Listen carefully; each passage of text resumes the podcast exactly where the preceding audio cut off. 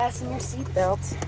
I am taking you for the ride of your life. I'm going to show you what this car can really do. Are you ready? I am ready. Hang on. Okay. Here we go. Hold on to your butts. Forget him, kid. To infinity and beyond! It might be a tumor. It's not a tumor. It's Not a tumor at all.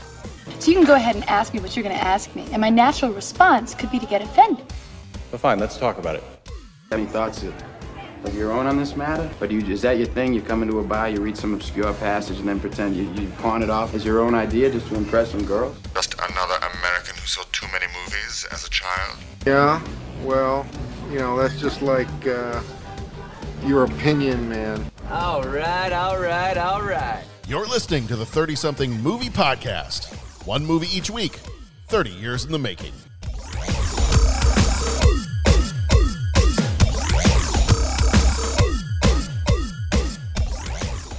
Yes, it is the 30 something movie podcast, and you have not missed the boat. We're here, we're ready to go. Uh, we are in the Three Rivers area this evening as we talk about a uh, movie that takes place in Pittsburgh. We are talking about Striking Distance, the boat themed uh, Sarah Jessica Parker, Bruce Willis action vehicle. And I've got with me Bo, Patrick. How are you guys doing? Quite well, Hey, John. John, how are Yourself? you? I'm good. I'm good. I'm a little concerned. I don't remember how many hundreds of episodes ago it was, but I'm a little concerned about the last time we talked about a boat movie and things got derailed. Well, Well, that'll know, a few happen. little, a Pat- few little mistaken, you know, unintentional innuendos. You know, it's as you You do. know, things things were said, Things, things, were were, said. misinterpreted. yes. You know, there was there was a whole bunch of stuff. Yes. Yes. That's all right. That's okay. Some of us some of us march to the beat of a different kind of drummer. Some of us do, but that was then, and this is now. Yes. Absolutely. So uh so striking distance. So this one I had no clue. Had never seen this one before. Had never even heard of this one. Uh, so when it popped up, and we actually had to do a little bit of shuffling of some of the movies that were on our list, I was like, "Ooh, I need another action movie." I was like, "Well, Bruce Willis, come on down. Let's see what we got here." There it is. So, and I, is. and I looked and saw all the other actors that are in this movie, and I'm like, "Oh yeah, this one's going on the list." So we'll check this one out. Uh, so we have a lot to talk about with this one. Uh, we may get actually unintentionally deeper with this movie than you might expect, given that it's seems to be just a simple action movie about murderers and cops and boats and things. Mhm. So, uh, before we move on, spoiler alert: we spoil freely here as we talk, so just be warned. Make sure you visit our website, 30podcast.com. You can leave a rating, a voicemail. You can join us on Patreon, where we've got bonus episodes over there, all kinds of really good stuff. Bonus episode for this month was American Graffiti. So if you love cars, if you love to hear people talk about cars, if you love to hear people talk about how much they feel like they should have talked more about cars, um, then that would be a great episode for you to go listen to. So you can get that by joining us on Patreon at any level. So, and thank you as always to our Patreon co-executive producers that help keep the lights on here at the 30 something movie podcast. We very much appreciate your support. Um, and even if, if you're listening this now and you're like, eh, I, I can't quite support financially at this time, let other people know. You may have some friends that absolutely love 80s and 90s movies. Maybe they would be interested in jumping on there and getting some of the bonus content that there, that is there as well. So uh, let them know. You, they can tell two friends, and then they tell two friends, and so on and so on and so on. And so on. Yeah. All right. Uh, I think we probably just dive on into the movie here. I don't know if we have anything else going on or anything else in life that either of you feel like you need to share or unburden yourself or anything like that. I don't think so, man. I think it's go time. Life is good. All right. Well, our first section here we like to call Trivia Pursuits. This one tells you a little bit about the movie. This one came out on the 17th of September, 93, rated R. Was one hour and 42 minutes, directed by Rowdy Harrington. That's a great name. Rowdy Harrington, who did Roadhouse, A Murder of Crows. He was the writer on this one as well, who also wrote Roadhouse and A Murder of Crows. Oh, Roadhouse. Uh, a writer, another writer for this one was Marty Kaplan, who did this Distinguished Gentleman and Max Headroom, uh, the TV show. Producers for this one were Arnon Milchan, who did Fight Club and 12 Years a Slave. Uh, Tony Thornopoulos, did I get that right? Thornopi, I think so. Uh, or I got close. Did The Immortals and If These Walls Could Talk. Composer would, was Brad Fiedel, who did Terminator 2 Judgment Day and True Lies. Cinematographer was Mac Ahlberg, who did Beverly Hills Cop 3 and the Brady Bunch movie. Editor was Pasquale Buba, who did Heat and Dawn of the Dead, 1978. Uh, Columbia Pictures released this one. 30 million was the budget. 24 million was the box office. So mm-mm, did not uh, did not make back its purse there. So Hmm. uh, Cinema Score, interestingly enough, gives it a B. So folks that went to go see the movie did at least enjoy it. Uh, a B is not too shabby for a Cinema Score score. Uh, Flickmetrix, though, gives it a 46%. That is a bit on the low side for the Flickmetrix. And I don't have it in front of me, but I believe when I looked at this one, um, I believe this one has like a 17% on Rotten Tomatoes That's correct. or something abysmal. Is that the right number? Okay. Mm-hmm. All right.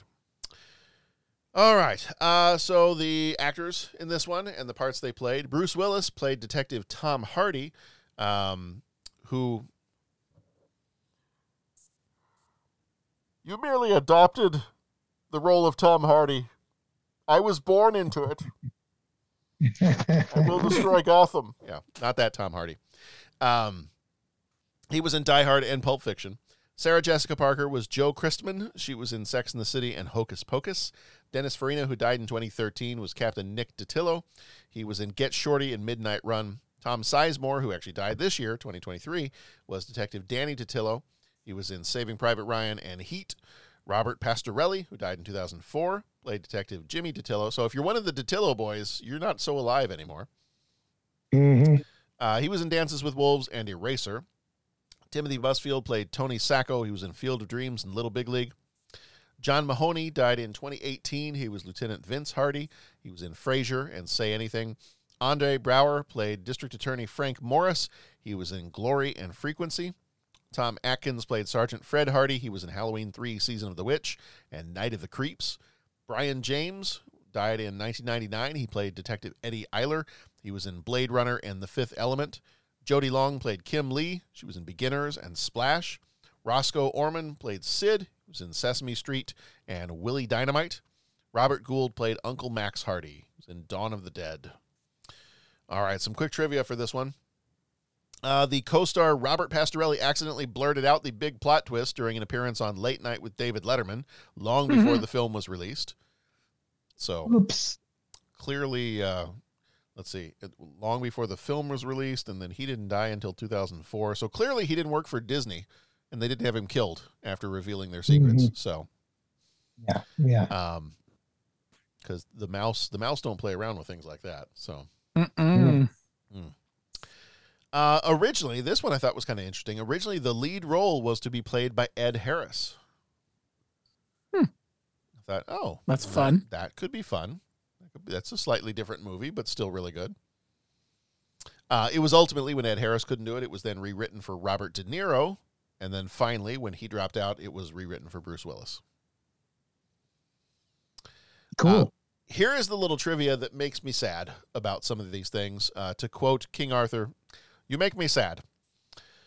On an appearance in May 2004 on On the Record with Bob Costas, uh, Bruce Willis apologized to the movie-going public for this film, saying that quote it sucked, which is kind of one of his MOs. But that's I was gonna say he does that though. Yeah, he does that a lot. He he will when a movie comes out when it's getting released to get people to go see it. He'll be like, "Oh, this movie's great. This movie's the best movie that's ever been made," kind of a thing. Um, and then usually when it doesn't do so well, he's like, "Oh yeah, no, that thing was terrible. It sucked." Like, oh, Hmm. oh, well, thanks, Bruno. Uh, he apparently said the same thing about Die Hard 2, 3, 4, and Huds- Hudson Hawk. So, all right, and here's the other Oh, part. So, I, and I will. I'm going to get a little bit ahead of myself here because um, we were talking about this before we started recording. One of my dilemmas with this movie is, and I'll, I'll just go ahead and say it, even though we're not to the part where we kind of give our opinion about things just yet, is I couldn't tell if this was just a mess of a movie, if it just like if certain parts of it were just bad, if like some of the writing was just bad. Um, I couldn't tell that, or I couldn't tell if was this a an homage to a style of Italian film that we're going to talk about here in a little bit that maybe just didn't hit with American audiences and maybe wasn't executed as well as it could have been, but should be appreciated for what it was attempting to be. I don't know. And so part of me was like, I don't know. I- I don't know if this is just a deeply, deeply flawed and messed up movie, or did they just try to hit some kind of mark and missed it a little bit? But then I read stuff like this. Striking Distance, which filmed in Pittsburgh in 1992, originally bore the working title Three Rivers. Initial test audiences reacted poorly to the movie, prompting extensive reshoots and script alterations in Los Angeles, which pushed the release date back from May to September. Um, here's the part, and, and kind of heard this from some other movies before. Bruce Willis, who had significant influence over the production, reportedly had scenes rewritten and many elements of the film changed. Despite his input, the original cut was unfavorably compared to his 91 movie Hudson Hawk. Columbia chairman Mark Canton, despite having overseen troubled productions in the past, remained enthusiastic about the film. Changes to the movie included making the love scenes sexier, cutting dialogue scenes for pacing, and shifting focus towards action thriller elements, prompting a title change from Three Rivers to Striking Distance. Uh, Willis, despite being identified as a source of the original production issues, was reportedly angry about the reshoots and treated director Rowdy Harrington poorly during the filming. Uh, the film ultimately failed at the box office, or earning only 24 million on a 30 million dollar budget. So, it sounds like many of the troubles were because Bruce Willis was also demanding a bunch of rewrites and reshoots and other things too. So it sounds like he was being a bit of a difficult coworker on the set, if you will. Mm-hmm. Yeah, if that description is accurate, that's not a good look. Yeah. Yeah. So so which which fed into my whole thing of I don't know, is this just a very deeply flawed movie that was a mess from the beginning or is it more than it appears to be? And we'll we'll, we'll talk more about that here in a little bit, but that uh, that added some context for me when I when I found out about that whole story. Mm-hmm. Mm-hmm. Sure. All right. In the cold, steel city of Pittsburgh, a river of deceit runs deep. Bruce Willis, the man who taught us that one cop can make a difference, is back in action as Tom Hardy, a detective with a past and a grudge. Demoted to River Patrol after publicly accusing his fellow officers of possibly being serial killers, Hardy's life is a shadow of what it once was. But when the Polish Hill Strangler, who killed his own father, begins to kill again, Hardy is thrust back into the spotlight. Dead body in the water. We fished it out. Victim's name is Cheryl Putnam. The body was dumped upriver late last night. Whoever killed her hung on to her for a while before he mailed her. How do you know? I used to be a homicide detective. Detective Thomas Hardy. Tom Hardy? You're famous, right? Infamous. Was once the most decorated officer on the Pittsburgh police force. But you're a talented guy. You can be anything you want to be. I like my life just the way it is, Pop. Until he broke rank Loyalty above all else, except honor. And told the truth. It was a Pittsburgh cop that killed these girls. Just ask these guys. Now, I got you this job after they took your shield. River Rescue 9221. This is Base. Hardy, please come in. 92-1, guy. he's got a new assignment. And Shark. A new partner. Hi, it's nice to meet you. I never had a woman partner before. Neither have I. and a river full of dead bodies. We're in pursuit of a murder suspect who may be armed and dangerous. This is not your case. You understand me? They should have never put him in the water if they didn't want him to make waves. How many men upstairs? Let me rephrase that. Officer Hardy was not uh, out of control and dangerous. Put the bodies in the river so I'll find them, Nick. He wants me to find these girls. Bruce Willis, You just won't let go, will you? Hardy, behind you! Sarah Jessica Parker. Thank you. No, I should definitely be thanking you. You know, I just I just thought of a way that I could probably thank you. Boy, you gotta be so careful in this life, Tommy.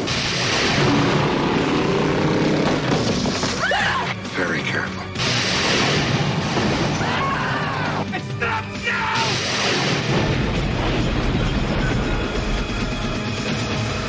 Striking distance.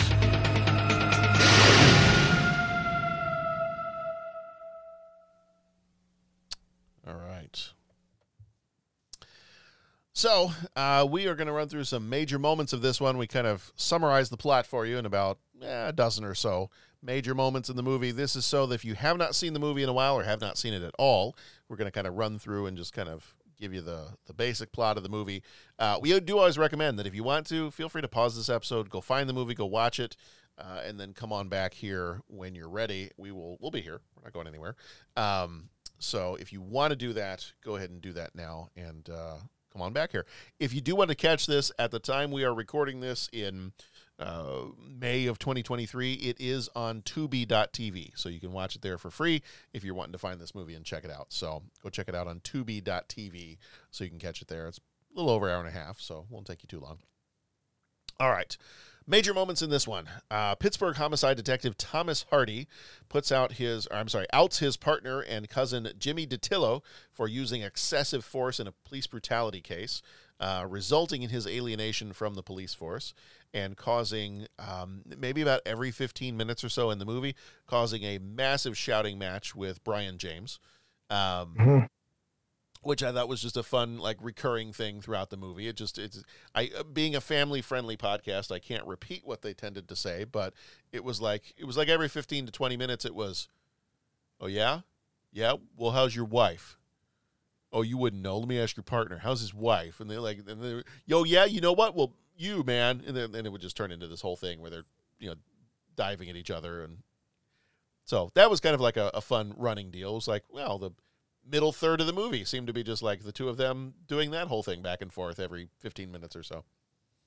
Right. They definitely uh, spoke in hot in uh, elevated tones. Yes. That's uh, uh, colorful idioms. There you go. Colorful metaphors. I'm sorry, colorful metaphors. Yes. Yes, I was mixing my metaphors and my idioms. I'm, I'm such an idiom. I'm so sorry. That had to hurt. Well, it does. You Gotta be careful doing that. You got to be careful with that. It's isn't it like um, metaphors before beer? You're in the clear. Idioms before. I don't even know.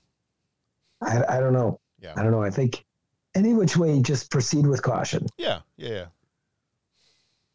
All right. Uh, so Tom Hardy and his father Bane uh, respond to a. I'm sorry, and his father Vincent respond to a call about the Polish Hill Strangler, a serial killer suspected to be a police officer, possibly, but apparently suspected only by Tom uh, to be a, police officer. After a car chase, the vehicle crashes, and uh, I, I was going to ask you guys because you guys are car guys.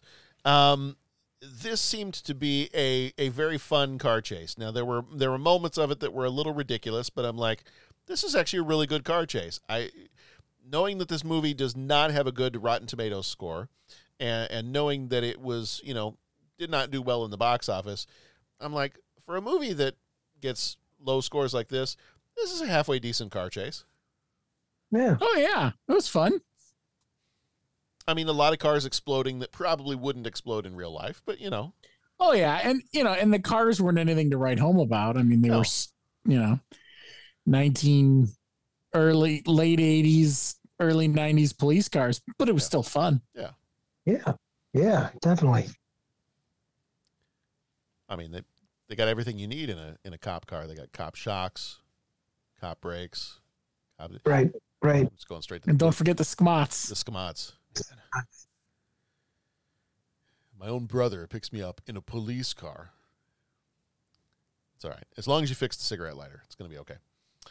Um, the police arrest a man. Well, so, so Vincent is shot dead. His dad uh, is shot dead after this car crash, and the killer escapes.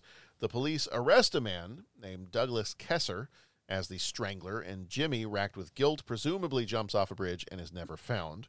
Um, I will come back to this when we talk about our opinion pieces on the movie, but this is where some of the editing had me like, like I got a little. I know they were in a car crash, but I got whiplash um, because all of a sudden we were we had the car crash stuff, and then I and I forget maybe there was a scene after that, and then boom, all of a sudden we're standing on a bridge, and Jimmy's Right. about ready to jump, and and I'm like, whoa, hold on, how did we get here? Like I, I had I had a moment the the site that I was watching this movie on, I was like, did I accidentally click skip forward thirty seconds or something? Did I? I, I Mhm. don't think I touched anything, but uh, no, I didn't. That's just you know the movie jumps straight to that, and I'm like, whoa, that was um. Buckle up because uh, we apparently are, are going at super speed through some of this stuff, so that was a little a little jarring uh, with that editing Right. choice, but it is what it is. Uh, also, a little jarring is that almost immediately after this, after he jumps off a bridge and his body is never found, and then we jumped two years later. So very quickly, we're just whoop. Let's let's jump ahead two years. Um, a demoted and alcoholic Tom is now assigned to the River Rescue Squad, and he discovers one of his ex girlfriends has been murdered, kind of marking the return of the Strangler because he also does get a kind of gets a phone call taunting him. Uh, we've had uh, we've had some movies lately where there's a lot of taunting phone calls. We've had the In Line of Fire. There was a lot of taunting phone calls, and Mhm. this one you've got some taunting phone calls with a little music played for added creepy effect. And yeah, Yeah, there's yeah, there's a lot of bad guys taking victory laps. yeah, yeah, and uh, and bad guys that love toy remote control cop cars. Yeah, yeah, that Yeah. interesting. Yeah. Interesting. Uh, despite some opposition from the police force, especially his uncle, uh, Tom steals the Strangler case files to conduct his investigation after another ex girlfriend is found dead. Tom's new partner, Jo Christman, who is developing romantic feelings for him, defends him at the policeman's ball from hostile officers, uh, and later they uh, enjoy each other's company, let's say, at Tom's home. Mhm.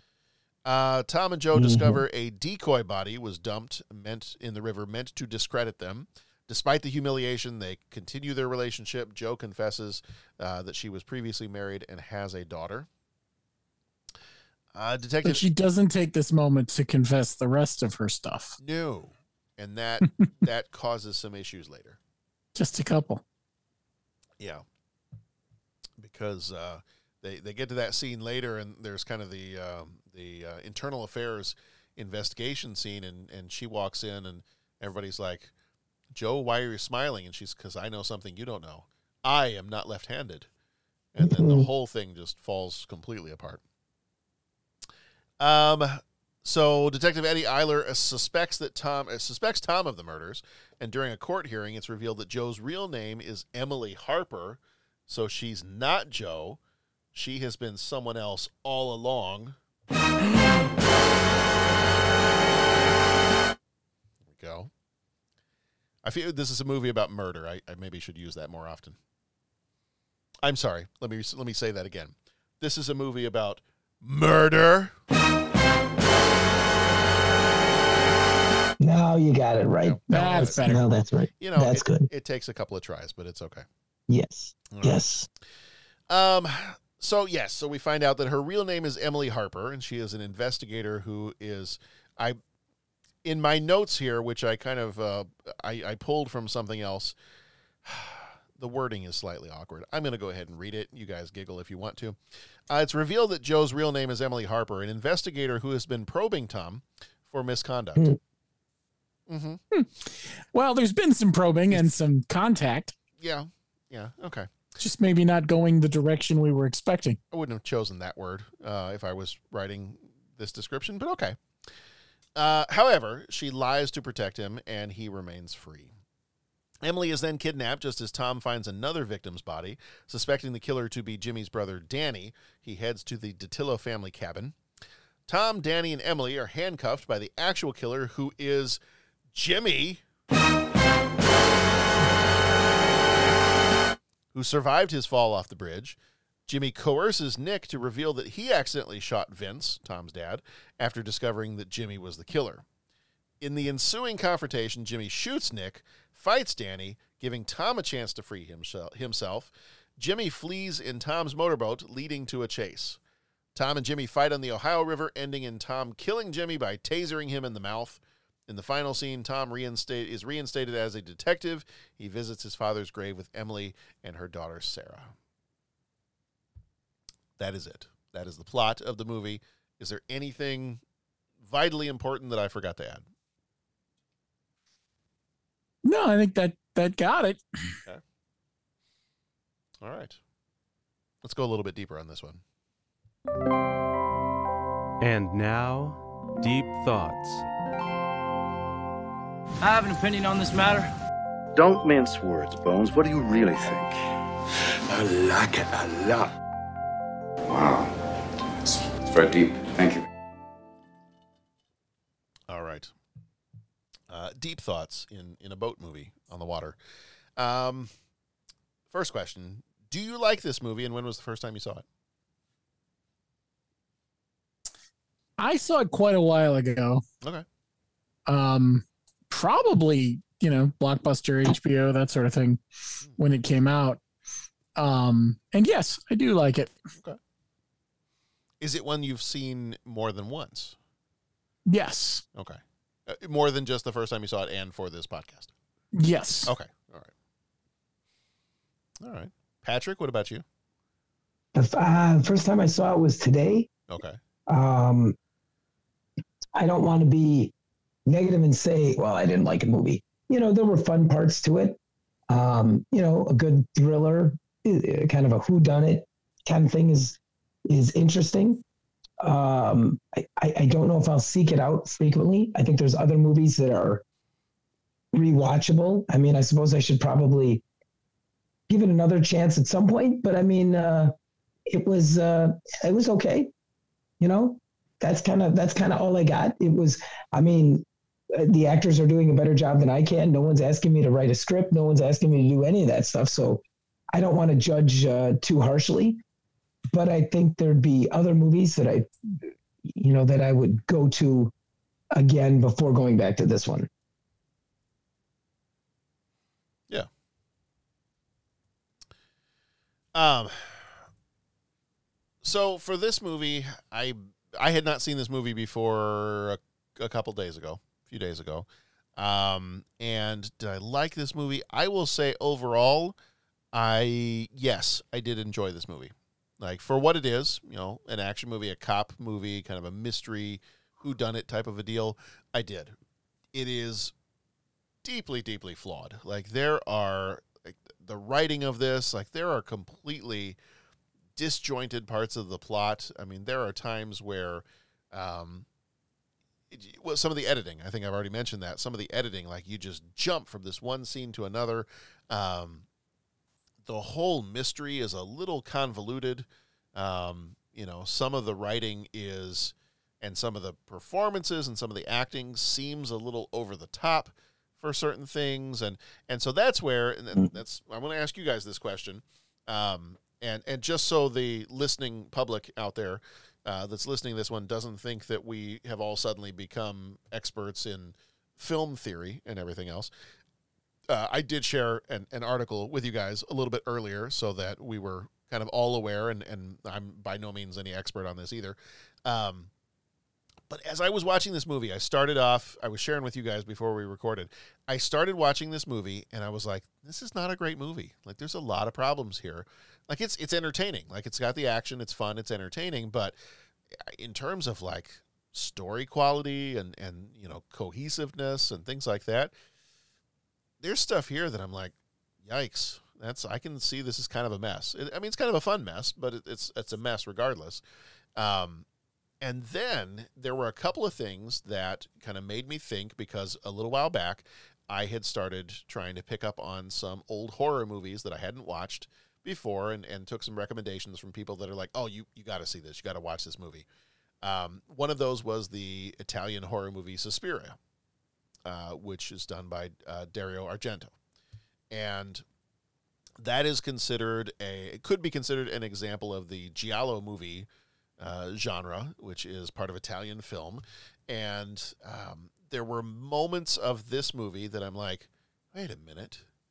like that's kind of an example of a, or, or it's close to an example of like a, a giallo film.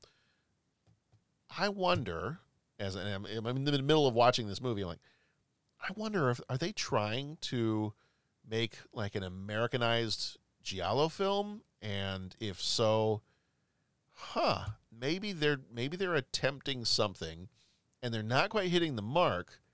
But if that's what they're doing, maybe it's not a mess. Maybe like some of this stylized stuff, and maybe the way that they're doing the performances and the writing and the and the plot and the other, because that's one of the hallmarks of a giallo film is it's it sometimes can seem kind of disjointed, and it's on purpose. And I'm like, oh, well, if that's what they're doing, then that's kind of cool. And I have a little bit more respect for the movie than just being a like B action movie with Bruce Willis in it. Um, but I don't know. Like I, I can't tell if that's what they're doing. So for There's those certainly out no indication that that's what they were trying. Right, uh, but I mean there are enough there are enough of the hallmarks of that type of movie that I'm like, okay, that's pretty obvious. Like so so anyway, let me let me kind of define that um, for for the listening audience that's here with us that has just come into this and, and has not done research um, for the whole like 15 minutes of research we did. Um, so a giallo film is kind of a it's a genre of very stylish and violent crime thriller thrillers that originated in Italy during the 1960s and, and kind of peaked in the 70s. Um, there's a strong emphasis on gore and creepy visuals, murder mystery plots, um, oftentimes kind of blurring the lines between a thriller and horror. Um, you know, when the uh, when the horror element kind of outweighs the mystery element, sometimes these are also referred to as uh, spaghetti thrillers, kind of like you have your spaghetti westerns. Um, these can be referred to as spaghetti thrillers, or if the horror tends to take over, they call it a spaghetti slasher. Um, there is another type of Italian crime movie, and I am I was going to try not to completely butcher butcher the pronunciation, but I'm gonna I'm gonna go for it. Um, Poliz, Polizotteschi, maybe. Uh, that is kind of a subgenre of crime and action movies that emerged in Italy around the same time, 1960s and in the 70s.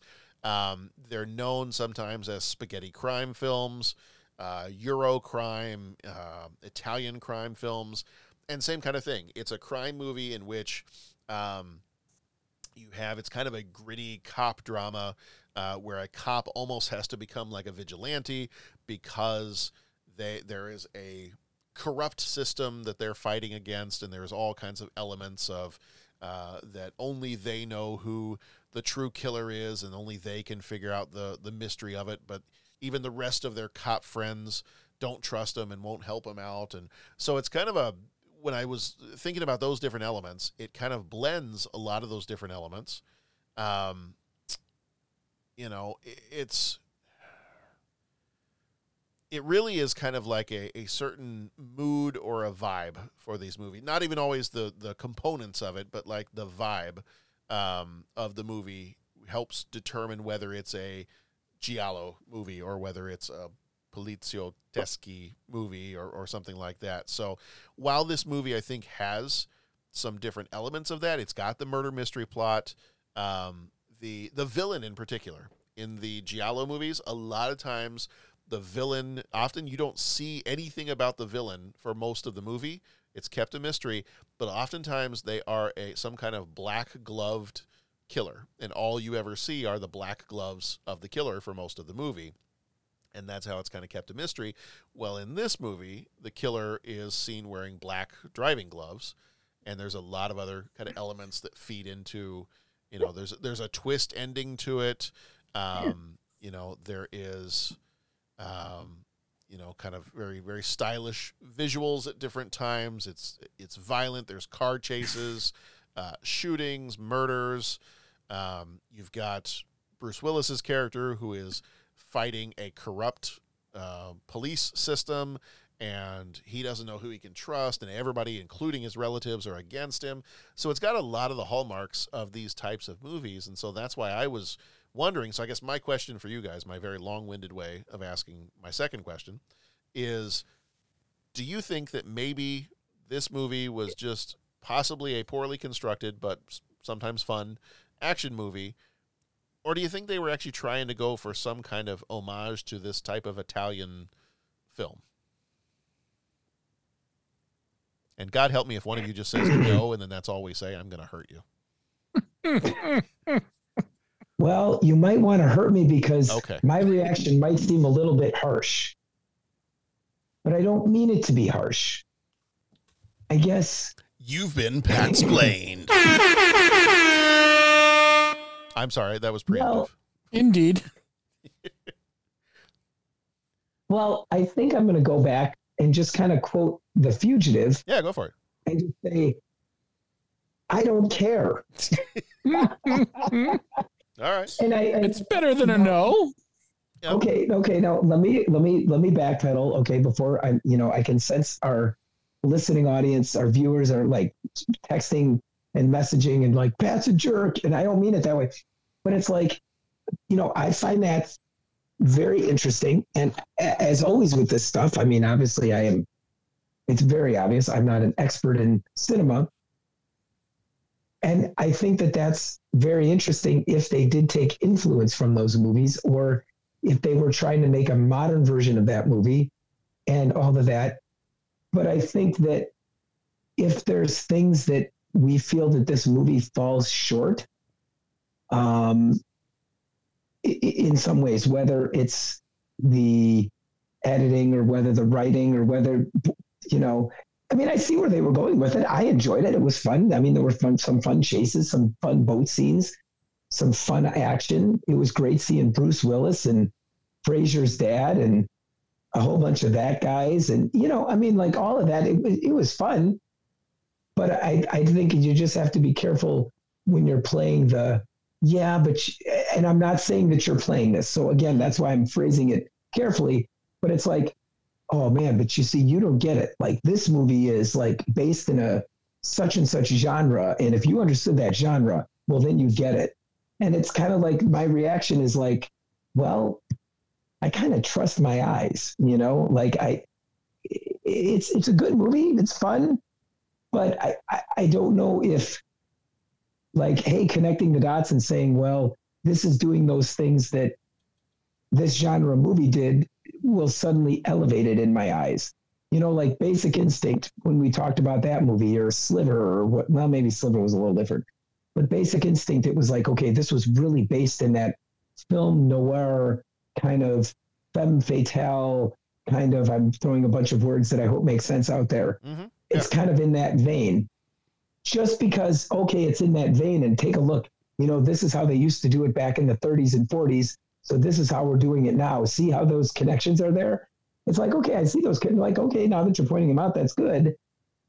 But the film's still kind of like it. You know, it's fun to watch, but it, it's not going to like elevate it in my eyes. Mm-hmm.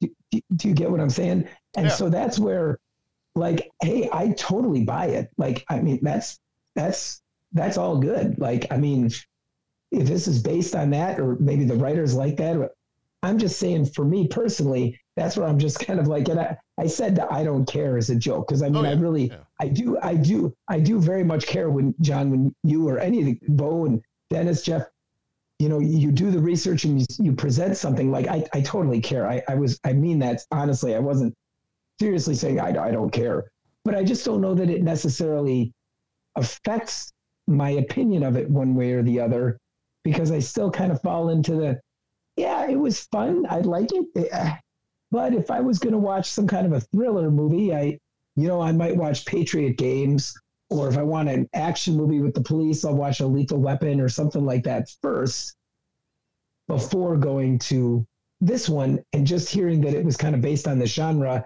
I, I don't know that that's going to necessarily move the needle for me. Mm-hmm. Yeah. Does that does that fully? I mean, you didn't want a simple no, so I just gave you a whole bunch of words and a provocative opening statement. So I hope I I hope I you know I hope I did my bit for king and country. No, and and see what what elevates your answer for me is that you you made an attempt at giving me a more complex no. That's right. See see what I'm so saying? it, so it did in my eyes it did elevate your answer because if you had just said no, I would have been like, well, you know what, then Pat, I I would have had some words to say and, and we would have gotten the You are fined one credit for a violation of the verbal morality statute. Yes.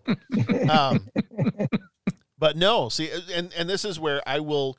Uh, so allow me to retort. Um, retort, John, retort. No, I, I absolutely see what you're saying. I, I am on the opposite end of that because if this was just a crappy action movie that they slapped Mhm. together to just figure out like, hey, Die Hard on a boat, let's do it. Mhm. Like if it was one of those kind of things where like, how can we make money fast? Let's stick Bruce Willis's face on the poster. Um, who who's a hot young actress that we can throw in here with him, even though they've got zero chemistry? Um, sure, Sarah Jessica Parker. Let's throw her in there. Um, and uh, we've done high rise buildings, we've done airplanes. Oh, let's do boat. We haven't put Bruce Willis on a boat yet. Let's do that one. Um, and then in a few years, maybe we'll do the same thing with like Speed and then Speed 2. Why not? Um, if that's the case, then I'm like, then I'm a little bit more disappointed that I sat through an hour and 40 minute uh, crappy action movie. However, Mhm. it for me, it actually it does elevate it in my mind that I'm like I because when I started to watch this movie, I'm like, ugh. I mean, it's entertaining, it's action, yeah, okay, but whatever. But then the moment that I was like, hey, wait a minute, this has got some elements of that of that style of movie that I remember reading about. And then I went, I paused, and I was like, let me go back and read a little bit more about this. And then I was like, ooh, yeah, in this scene in the movie, stylistically, they were doing this. And in this scene, they did it. I'm like, okay, now I have a better respect for the filmmakers. Maybe not the interference that Bruce Willis had in terms of the rewrites and reshoots and, and that other stuff. Like, I, I can't imagine that he maybe helped make it better. Um, Mhm. But the original intent of the, like Rowdy Herrington, I mean, he wrote and he directed this movie.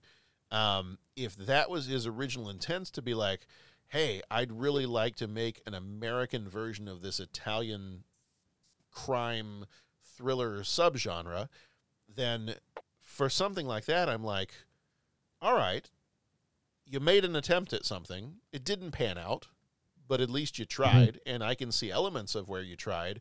And I'm like, oh, I will, I will always give a movie or a, an author or a musician or a something. I'll always give them a little bit more props for having tried something and failed. Um, Mhm. so for me, it actually did elevate this movie because otherwise, I think watching this movie, if I had not made that connection, I would have been like, yep, yep, okay, moving on. That was an hour and 40 whatever minutes I'm not getting back.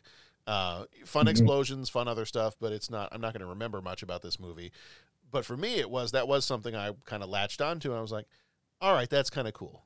Like, it's maybe a hit and miss, but at least you swung. Um, and so that helped me. I think that helped me to enjoy this movie more. I, will I go back and rewatch this movie again? Probably not. Um, but it did Mhm. help me enjoy this movie more than I would have if I didn't make that connection to it. Um, and I will I will point out something that I, I just looked up while while we were talking here in the last few minutes or so. Um, Rowdy Herrington, the writer and director of this movie, has another movie uh, from '88. So a few years before this. So I think this is a style that he enjoys, and I, I think this maybe helps to. And I didn't know this before a few minutes ago. Um, I think this helps to solidify the fact that maybe he really enjoys this style, and this is something he likes to incorporate into his movies. Although I don't know that you see a whole lot of it in Roadhouse. Um, But uh, he has a movie from '88 called Jack's Back, uh, Mhm. and it is uh, it is All work and no play makes Jack a dull boy. Yes. Yeah, pretty much. Uh, it is James Spader. I think Mickey Rourke might be in this. Uh, basically, it is set in, at that time, modern day Los Angeles, and it's supposed to be uh, that Jack the Ripper has returned. Um, And he's in modern day Los Angeles, and he's continuing to attack and kill women and, and whatnot. Um, but it's got a lot of, apparently, that movie has a lot of elements of these giallo films in it uh, and even just looking at you know some of the looking at some of the details of this movie um, they basically say oh yeah it's absolutely i mean he's got just gobs of the types of things you'll see you know the style that you'll see um, you know, twists and Hmm. turns and, and gory violence and murders and, and things like that. And so it really does fit with that style. So I'm like, okay, so he did another one in 88. He did this one in 93. So clearly he likes this style. He's he's making an attempt at, you know, uh, maybe he's making an attempt at this being his signature style of how he's going to, you know, Tarantino's got his style and and Rowdy Herrington, maybe this is what he wants his style to be and maybe he just hasn't perfected it yet, but he's still making an effort at it. Um, so for me, that's where it does. I don't disagree with you in, in what you said, but for me, I think for me personally, that's where it takes this from a poorly constructed money grab, if that's what it was, to all right, so at least you, you got up to bat and you took some swings and you struck out, but at least you swung. Um, I think that's Hmm. where I kind of that's where I come around on it. Yeah. No, I, I, I, I hear what you're saying, and it's always good. You know, it's always good. eh, You know, you, there's that podcast that you know, how did this get made? And you know, Mhm. that's that's always interesting. Kind of like, okay, what were you? What were they shooting for? It's it- whether it's a good movie, a bad movie, or whatever. And again, I'm not going to sit here and call shenanigans on this and say it's a bad movie. Sure. Um, you know, it. Again, I can't act. I can't write. No one's uh, calling me to film anything or do you know. So I mean, it's it's. uh And I keep making this joke, but that you know when when we did the band director trying to deliver lines, I mean, I like I I don't I can't even try that. Do you know what I'm saying? You know, so Sure, yeah. so I, I, you know I I don't want to be caught saying something's a bad movie. I you know it, it just was fun to watch, but I you know there'd be other things I go to. I also think a lot of it with the genre piece and it, it, it largely depends on if you like that genre. And I've often noticed it with horror movies. I'm not a big fan of horror. Sure. And it seems like people that are fans of horror will like watch any horror, old horror, young, new horror, uh, good horror stuff, B horror. You know, they'll they'll get into it and they'll find some kind of enjoyment in it. Now, me myself, I'm kind of like, yeah, I don't want anything to do with that stuff. Sure. So it's got to be a classic. If you know, like, oh, you you really need to see this. It, okay, all right, I'll check it out. But then in the same token, like, I'll watch all sorts of kung fu movies. You know, good, bad, low budget, high budget, all that kind of stuff. And I know people that are like, "Are you kidding me?" You know, like, why why am I watching this? You know, I was like, "Come on, this is I don't know, this is Jackie Chan at his best, or this is that, this is the other. Okay, why why are the overdubs so bad? Well, because he's just calling back to those old Hong Kong movies when they would overdub the voices and they were always out of sync. So he puts that in his movies now. Like, you know, he can have the overdubs be better, but he's trying to it's kind of a he's paying homage to those earlier films. Yeah, Now, trying, to, try to trying to emulate something. Yeah. If I try to explain that to Tammy, she'll give me a look like, "Oh, okay, g- great." I it's That's still not my. That's it's- nice. Exactly. Whereas That's extraordinary. I'm just- yeah. Right, right. And I- and I think that's very much that's very much like just just kind of part of the gig with certain genres of movies, right? Like I, you know, I love Iron Eagle. I love the movie Iron Eagle. It's so fun to watch. Yeah, it's campy. Yeah, it's this. Yeah, it's the other thing. But it's fun to watch with the whole plane thing. I know when we reviewed it for the pod, you know, there were some folks on the pod that were just like, yeah, I, I, eh, not, not, not quite my bag. And it was like, really? Come on, the kid's flying around in a plane. And it- Yeah, I, but it just kind of comes down to genre. Do you know what I'm saying? Yeah. So I think, I think that's where, if that's a, a less confrontational, a less, uh, uh, um, what am I trying to say? Confrontational, a, a less um, acrimonious way of saying it. I think it just largely depends on that genre. And if you notice a connection with someone that's writing, trying to do a thing, oh, well, I see what they're trying to do with that. So props for that. But I think it'll click. Y- you know what I mean? Yeah. So, Or it's just an action movie with guys on boats that like to put on their cool shades and go stop crimes. yeah, but that's cool too.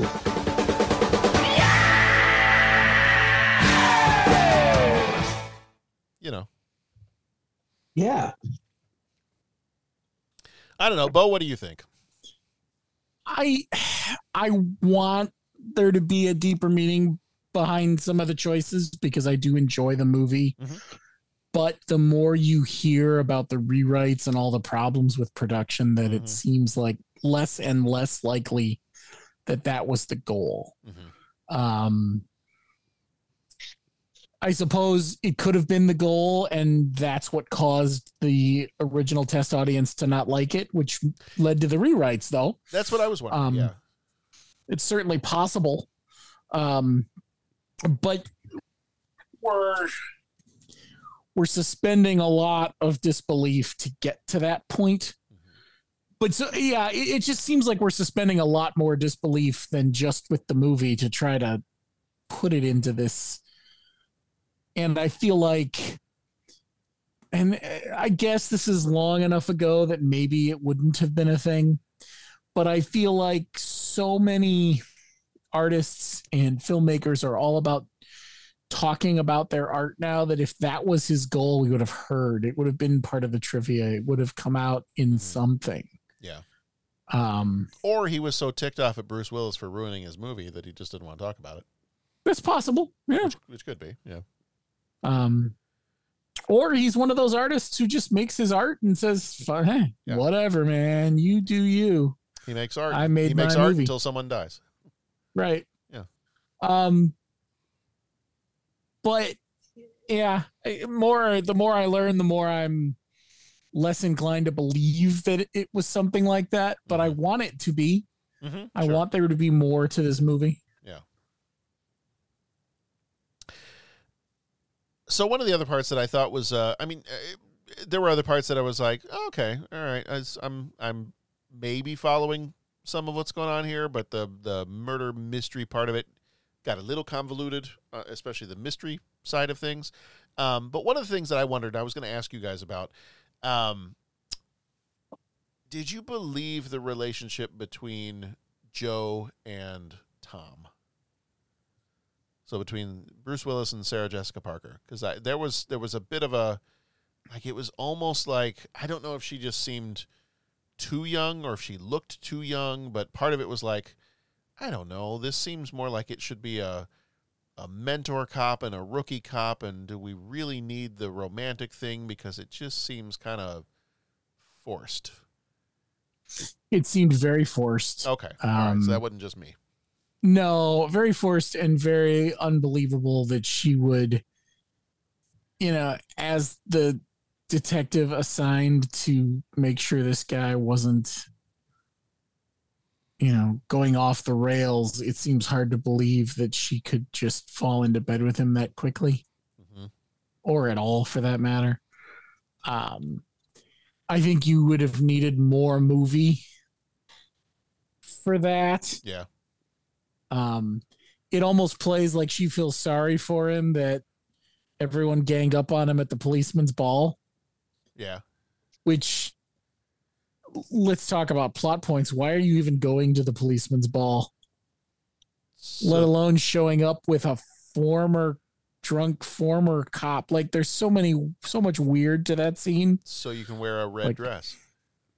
no no i meant him. Oh, i know why she's there. Well, maybe he wanted to wear a red dress. well it's possible but It's possible, he wanted to do something with the red dress but i'm this family podcast so we're not gonna you know. We're not going to go there.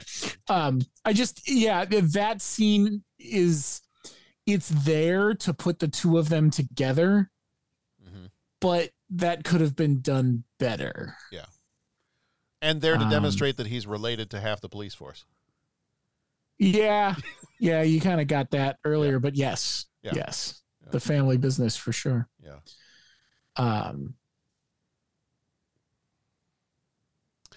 What about I- the? it could about have the? been Oh yeah, it go could for have it. been done differently it could have been done differently or it could have been done uh, or better or it could have been done not at all Yeah. maybe they didn't need to fall into bed together Yeah. oh pat's looking at a 20th century movie with 21st century goggles on oh no run away well, let's be honest, Pat. Even the 21st century, they end up in bed. Yeah, yeah, I know. Well, you know, and that's the unfortunate thing is that that just seems to be kind of like a Well, that's what we need to do in the movies. The guy needs to get the girl, and there needs to be that, so we can put that scene in there. Do you know what I'm saying? Mm-hmm. I mean, and that's, well, and don't forget they have to sleep together so someone can question whether she's objective or not. Mhm. That's gotta ha- that's gotta be there. That's for whatever reason. But uh yeah, it, I don't know. Or they just write it in that they have to question her objectivity so that they can put that scene in and sell more tickets. Also true. Also true. I mean, I know I'm sounding very cynical tonight. I'm sorry. But uh, yeah, I think there's just, I think we've all kind of said it in a different way. It just kind of seems like there's certain things with this movie that are problematic, come out of left field. Why is this there? We're going to introduce this. And when you pull the thread, there's nothing there. It just kind of pops out. Right. So, you know, I guess I would have liked take that part out and use that time to develop more of the story or other aspects of the story. You know what I would have liked to have seen? Lightsabers. More things go boom. More well, more things go boom. More boat chases. Oh right. Yeah, It's, it's a good. boat movie. Let's have more boat chases. Mm-hmm. Mm-hmm. Like that's if if we're gonna play up the action movie. I mean, if we rewrote the thing to be more of an action movie, then let's get actiony with the boats. I mean, I was I Mhm. was semi excited when that one point where they dumped the decoy body and they start going chasing after that car and they're shooting the flares at the car. I'm like, all right, we've got a boat chasing a car. If at some point this boat does not end up on land on the road, I'm going to be a little disappointed here. I want them to James Bond this thing. I was just gonna say this wasn't a James Bond film. I know, I know. but part of me is like, I'm watching that. I'm going, all right, if this boat does not end up in the middle of that street, I'm going to be a little disappointed here. Sparks flying. Mhm. I mean, come on. When you have the car chase at the beginning of the movie and the cars are doing the whole kangaroo thing, uh, that one street where it's got all the jumps and they're all like, it looks like they're playing leapfrog with each other. I'm like, okay, if we can Mhm. have that scene in the car chase, we need a boat to go airborne. Hey, you got to see the boat go over that little mini uh mini waterfall there. It's true. It's true. I needed more. I needed Right. more. I wanted. I wanted more boat. Yeah, I, got- I got to have more boat. I got a Gotta fever. have- I got a fever, Bo. and the only prescription is more airborne boat. Is more cowbell? I, I don't Yes, more cowboat. I got to have more cowboat. So, all right. Well, whether it's a deeply flawed artistic masterpiece or a deeply flawed semi-fun action movie, fever dream. Fever Dream, yes, or a Bruce Willis Fever Dream uh, in his rewrites and whatnot. Um, I will say it was a fun movie. Like it's definitely a fun Yeah. movie. I'm not sorry I watched it. Uh, if you are a, especially if you're a Bruce Willis completist, you need to see this uh, to complete your collection of Bruce Willis movies, uh, of which there are many other worse ones. Uh, believe me, we've seen a few. Um, Mhm. but uh, yeah, I, I was actually told by there's somebody who works in our district office at school now, um, and she uh, I, I'm not going to say her name because I, I didn't ask permission to to mention her on the podcast, but um, she used to live in a different state uh, down in the south just a few years ago, and she actually ended up. I I don't know that she has a speaking part, but she ended up as an extra in a recent Bruce Willis movie and she's like, "Yeah, it, it's it's absolutely terrible. I'm not even sure it even got released in theaters." Oh wow. I was like, "Oh Huh. wow, I need to go look for it now." Mhm. So, Right? so- Is it wrong that that's like uh, now I want to see it more? no, that's that was my first response. I said, "Now that you, I want you to understand. Now that you've told me this, I will be seeking this out, and I will be looking for the scene that you're in." Just just so we're clear here. So, yeah, there's some bad bad Bruce Willis stuff that like he I don't know he needs to either work with his agent or something. Well, I don't know how many more movies Bruce Willis is going to be in. He's probably Well, not. yeah. He's probably not making any more. He's not not doing very well. So Yeah, his there's some health concerns there. And yeah. So, all right. Well, before we get into three questions, you guys got anything else on this one? Not for me. Not for Pat. All right. All right. Then in that case, it's time for three questions. He asks each traveler five questions. Three questions. Three questions. It's impossible to answer. Impossible because you don't know the answer. Nobody could answer that question. I want to ask you a bunch of questions. I want to have them answered immediately. What you just said is one of the most insanely idiotic things I have ever heard. At no point in your rambling, incoherent response were you even close to anything that could be considered a rational thought. Everyone in this room is now dumber for having listened to it. I award you no points, and may God have mercy on your soul. All right. Question number one What is your favorite Tom Hardy role? And I swear, if any of you say Shinzon, I'm going to break this podcast. I was just about to say, well, as a Star Trek fan, I feel the need to mention Shinzon. Uh huh. Um, to which I say, That's extraordinary. What would you like to do next? I do think it's hysterical that that the same guy who played Shinzon played uh, uh, Bane. mm-hmm. It's it's an interesting uh, dichotomy of roles. Yeah. I I have seen surprisingly little that he's been in, okay. which disturbs me a little. I have some work to do apparently. Um so I would have to say Bane for me just because of my limited exposure to him. Yeah.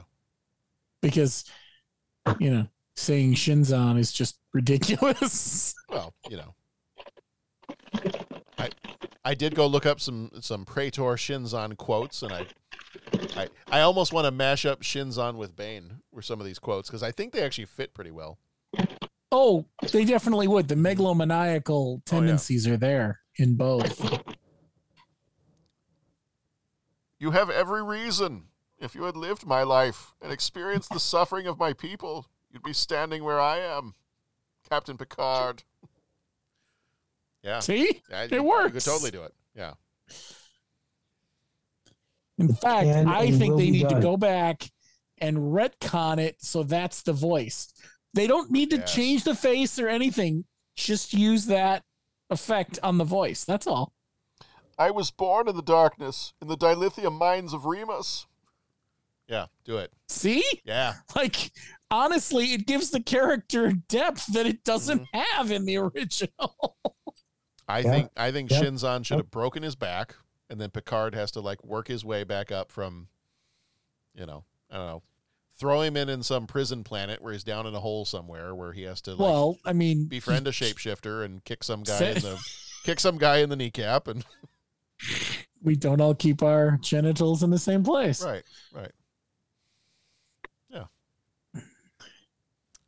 Someplace with no stockade, the the life no electric frontier. the life lessons we've learned from Star Trek. Indeed. Anytime somebody ever says take a knee, I'm like, I don't know.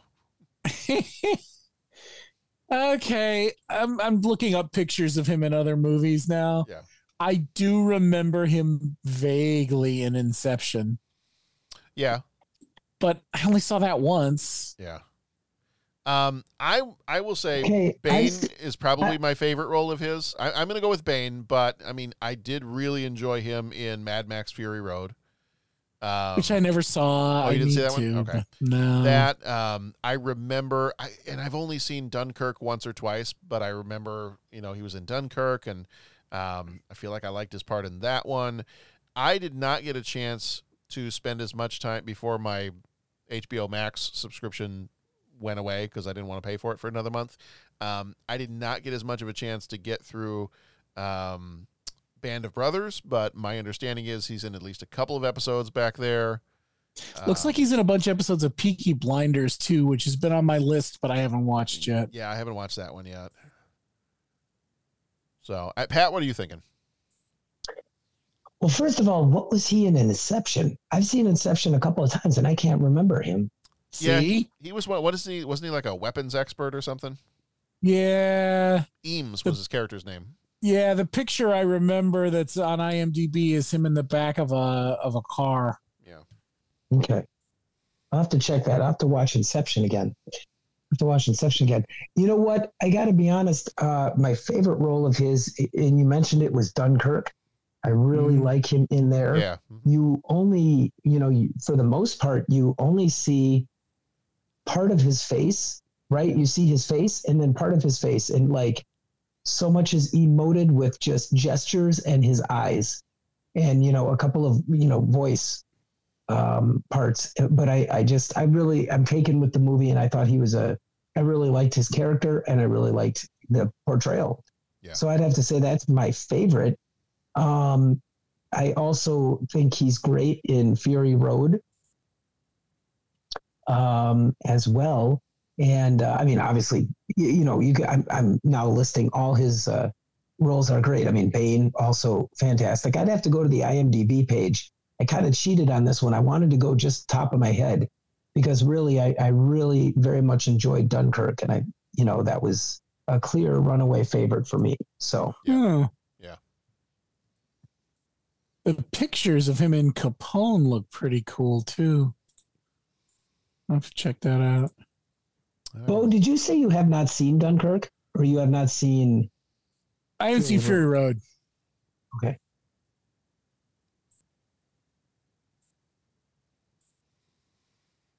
Interesting. He's very versatile just in his look too. Like oh yeah, yeah.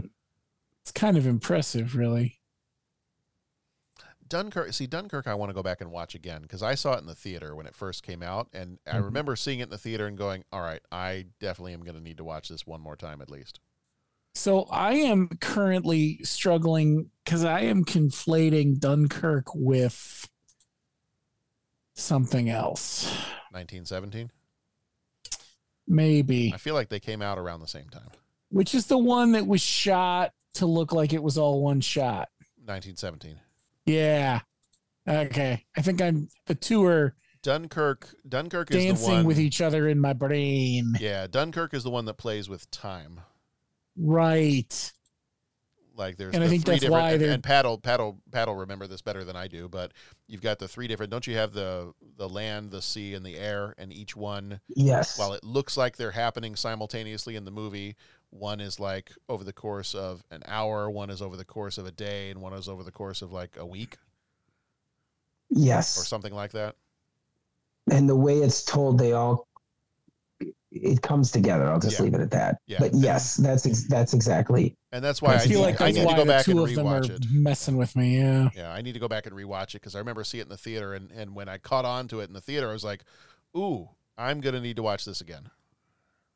Right. Yeah. It's it's it's excellent on the rewatch, and it, man, I just can't say enough. I mean, also the commitment to using real vehicles, and you know, um, well, I, okay, here I'll be the plane geek. You know, three Spitfires that they put cameras on and film. I mean, that is just beyond awesome. And uh, all the boats are real. You know, they've got a World War II destroyer, and it's like, okay, the the pedantry is well, technically that's a French destroyer and not a British destroyer. It's okay, but, you know, like, but still, it's a real thing. It's on screen. It it's just so well done. It is just so cool. yeah. And uh, the air sequences are immaculate. I, I mean, it's it's just so good. Yeah. It's so good. It's it's really and and like you said, the playing with the time and uh, you know, okay, I'm gonna stop talking because I don't want to spoil anything. But I mean, it is it is it is just so good. But when we're done here, you're gonna go back and watch it again. I'm going to go back and watch it. I might have already started. I'm not sure. Somehow that doesn't surprise me.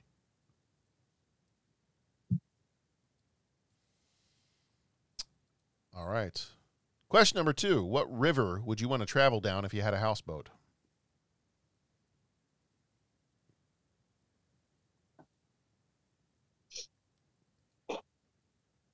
what river would I not want to travel down? Yeah, I right. know. Like I could give you reasons to travel down a lot of them. If if you could only pick one, You know, I'd probably start. eh, I'd start with the mighty Mississippi.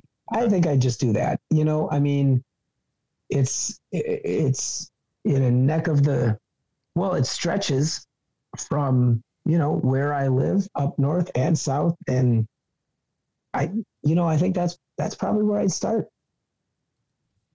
Yeah, I mean, you could pack up your Mark Twain and read them as you go down the yep. head down south, and I I think that has a lot of uh, a lot of potential to it. Yeah. Yeah, a lot of great music. Just study along the way. And I- I mean, you know, yeah. Yeah. I'd, I'd, I'd say the Mississippi. Yeah, the uh, the answers that uh, some of my family gave. Uh, my wife said, I I think we were trying to remember which one it was, but I think it's the Rhine River in Germany. Um, and we're kind of at some point we'd be interested to go do this. We've been. Uh, she gets, um, you know, she gets some of the magazines and other stuff from the uh, like the Celiac Foundation for folks that have like um, gluten allergies and whatnot. And supposedly Germany and and some of the European countries are better about having you know celiac safe options for food and things like that. And they do these celiac cruises where you you go on a cruise and everything on the boat is totally fine. You can eat whatever you want and and all that. It's all totally fine. And apparently, some of the more prominent or well known uh, cruises that they do on here is down the Rhine River. Um, Oh. So I'm like, okay, well, an excuse to go to Germany sometime and go do something Right. like that. Like that, that would be pretty cool. So, um, I mean, that one, and I've been, um, I don't think we've ever run, been on a boat on the Rhine before, but I remember kind of going, you know, either we went across it a couple of times when we were in Germany or something like that. But I mean, that's just that, that would be fun. I think the choice that I went with was a little closer to home and a little bit, and cause I thought about the Mississippi, um, but then I was like, ah, I want to go a little bit more on on the scenic side, and not that there's not that there's not scenery to see on the Mississippi, but um, I went more the Colorado River. There you went, go. Went a little bit more Mhm. out west for that one. I was thinking the Potomac would be cool. Yeah. The Nile. Mm-hmm. Yeah. If I had my uh, mosquito bug spray, I'd, I'd do the Amazon. There you go. Yeah, you'd need more than your mosquito spray, though. You need like weaponry to keep the other animals away. You know, I, I'd have to pull a uh, William Shatner from last week and go after the piranhas. There you go. Yeah, so uh, you know, I'm I'm just looking around, you know, and, and it's just like uh, uh, I'd have to say, I, I, I'm starting to look at the Mississippi. You know, I mean, all, all the things that you're saying like make all the sense. Like I like I'll do that one and that one and that one, and I'm just seeing this Mississippi uh, from Memphis, Tennessee to New Orleans. I mean, like just being able to check out the music and the blues and the jazz and just oh my gosh, that would be awesome what you guys are talking about. The other one that I thought of is the Moldau River. And uh, the Moldau is the subject of a famous piece of classical music called the Moldau. And it's all about, it's a musical tone poem about being on that river and the things you see from that river. So I think that would be very cool to kind of like follow, you know, to, to take a trip down that river and yeah. see the things that influence the composer uh, to write it. I think the Moldau River would be very cool as well. Yeah. That would be a good one. All right. And then finally, question number three What's the most memorable movie scene where someone is tied to a chair? I feel like I know what you're going to say, Pat, but I'm not 100% sure. What do you think I'm going to say? I was thinking you were going to say Casino Royale. Mm. I mean, that was definitely memorable for me. Yeah, it, it was it was memorable. I mean, It not in like not in all like right. not in like a good way, but not not in a good yeah not in a good way Yeah. not in a good way not, in, in kind of a, in a rather painful way well, right. rather painful way Yeah. what are you going to say Well, see, I I really enjoy See, and I word it that way on purpose. I was like, hmm. One that I enjoy the most or one that is the most memorable? Because if I'm going most memorable, and I and I did put memorable to kind of open that up, so you could you could take that any way that you want. Um, most memorable scene of somebody tied to a chair in a movie, I might have to go with. Well, I've got a couple that I can think of. Um, one of my favorites because I think it's hilarious is the whole scene with Black Widow. hmm Um, in the was that in the first Avengers movie? Yep. Yeah. Yep. Love that scene where when she gets on the phone, she's like, "Oh, it's it's," or they get on the phone, it's like, "It's for you." Okay. Well, I, I'm at work right now. Can I call you back later? That she goes into that whole thing. Um, so I love that scene. However, the two that I think of when I think of most memorable would either be Pulp Fiction. Yep. Obviously, not one that I enjoy, but it is definitely one of the more memorable tied to a chair scenes in a movie. Um, but I think the one I got to go with is got to be uh, Last Crusade. Ah, yes. I, I, nicely done I got to go. I got to go Henry and Junior. That is that is dad fantastic. what dad what dad what dad what the room is on fire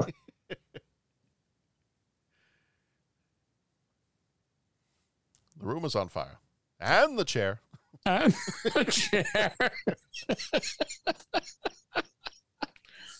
Hmm. So yeah, no no no. What are your uh, what are your chair movies? So I thought of Pulp Fiction. I thought of Reservoir Dogs. Yeah. Um, in my research, I stumbled upon the fact that there is a movie literally called Tied to a Chair, Oh, all right. which is disturbing in its own way. Um, I think I was leaning on Pulp, like that Pulp Fiction is the most memorable. It's the first one that kind of popped into my head. Um,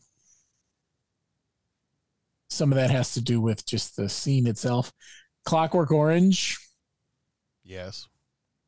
also memorable in its own Yes. special way. Very special way. hmm Um,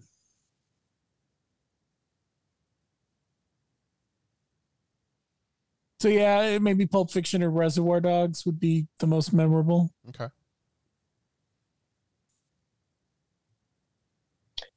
um i gotta be honest john like your uh your uh scarlett johansson or scarlett black widow tied to a chair in uh, avengers and uh you know obviously scarlett johansson just playing that scene so well just with her like duplicitous nature where she seems all meek and humble because she's like trying to interrogate the guy and you know then turns cold and calculating. I'm also gonna just you know shout out to the uh, stunt performers. I believe that was heidi moneymaker was the stunt um, performer that did all those incredible acrobatics once in the chair. Um, and so we got to give a shout out to her because yeah that scene is pretty amazing um, the one that's on my mind man and you guys are you guys are naming some good ones the one that's on my mind um, that i like so much is actually big trouble in little china Oh, very nice. It's, uh, I, that's you know obviously one of the great all-time movies and one of my favorites, and that was one of the first ones. Just it was just it was stuck in my stuck in my memory. You know him stuck in that chair and kind of wheeling down the hallway, although he was untied at that point. But you know like that just that the whole you know uh, chair scene Mm-hmm. was um yeah I've always thought I've always liked that one.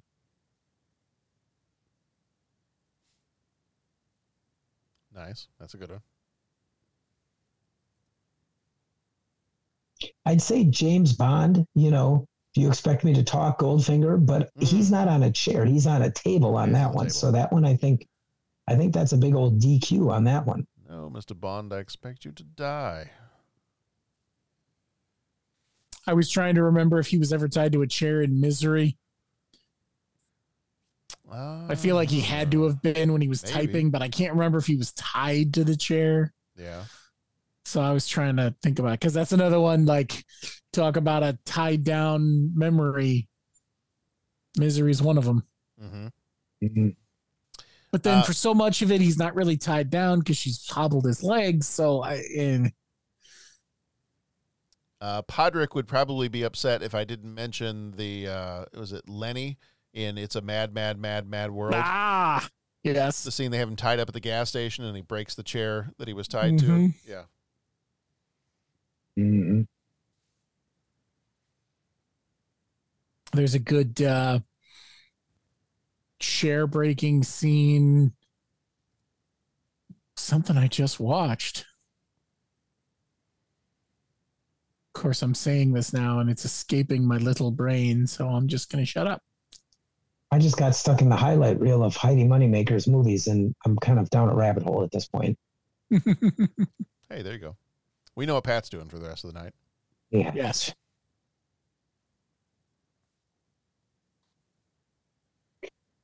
What else are we forgetting? Tied to a chair. I mean, Uh, Princess Bride. He gets the Prince Humperdinck gets tied to the chair at the end, yep. Uh, yes. which we did just rewatch that recently. So that was a lot of fun.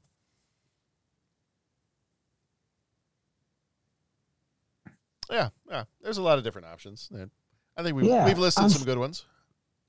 I think so. I, uh, Big Trouble in Little China is definitely my. Yeah. It's definitely my answer. That's a good one.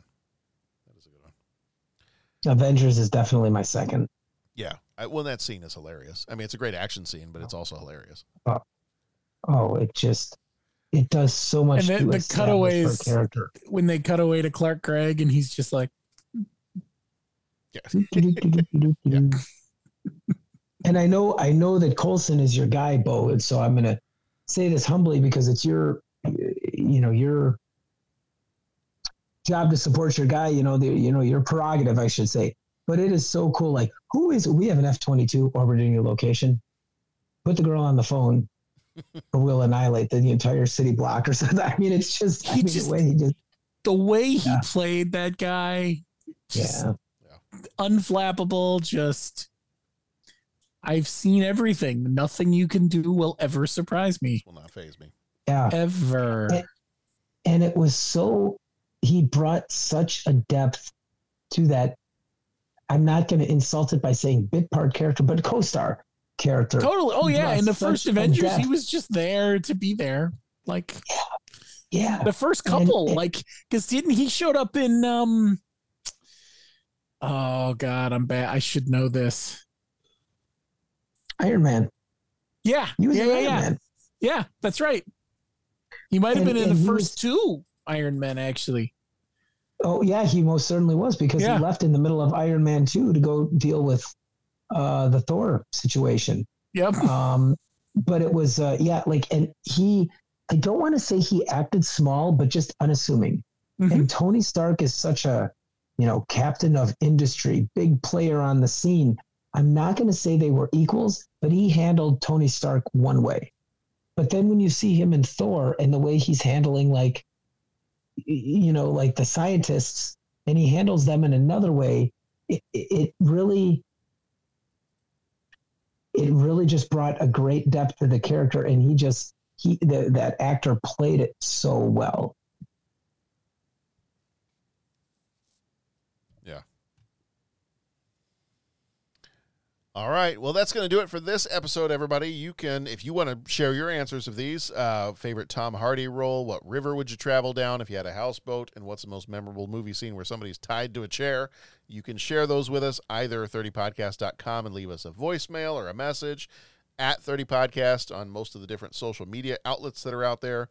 Uh, let us know. We'd love to hear your answers to these and and comment on the movie too. If you've got some thoughts about the movie, if if we are right, wrong, or you're indifferent, you can let us know. Uh, we'd love to hear from you.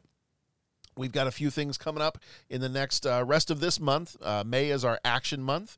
Our Patreon episodes were American Graffiti, Local Hero, and The Hunger. Uh, on our regular feed, it's In the Line of Fire, Demolition Man, Loaded Weapon. This week was Striking Distance. And last week, our last week of Action Month is The Three Musketeers, the Disney Three Musketeers uh, live action movie. And then in June, we are getting literary. We're going from page to screen. Our Patreon episodes are Disney's Robin Hood from 73, a random 80s movie, and The Flash from 2023. The regular episodes that month will be Much Ado About Nothing, The Pelican Brief, Shortcuts, and The Firm. So we have got a lot of really good stuff coming up and hope you join us for those either on the Patreon feed or on the regular feed. Uh, tell your friends, tell your neighbors, tell everybody. Just go out and like shout it from the rooftops. Grab a boat. Grab a boat. Just go out onto the water, take a megaphone with you, and just tell people to come listen to our podcast. Mm-hmm. And if you do that, take a picture of it. I would love to see it. Mm-hmm. Mm-hmm. Boat selfie. All right. Gentlemen, as always, thank you so much for being here. Thank you, John. Thank you, John. All right. Everybody, be excellent to each other. Go watch some good movies, and we'll see you back here next time.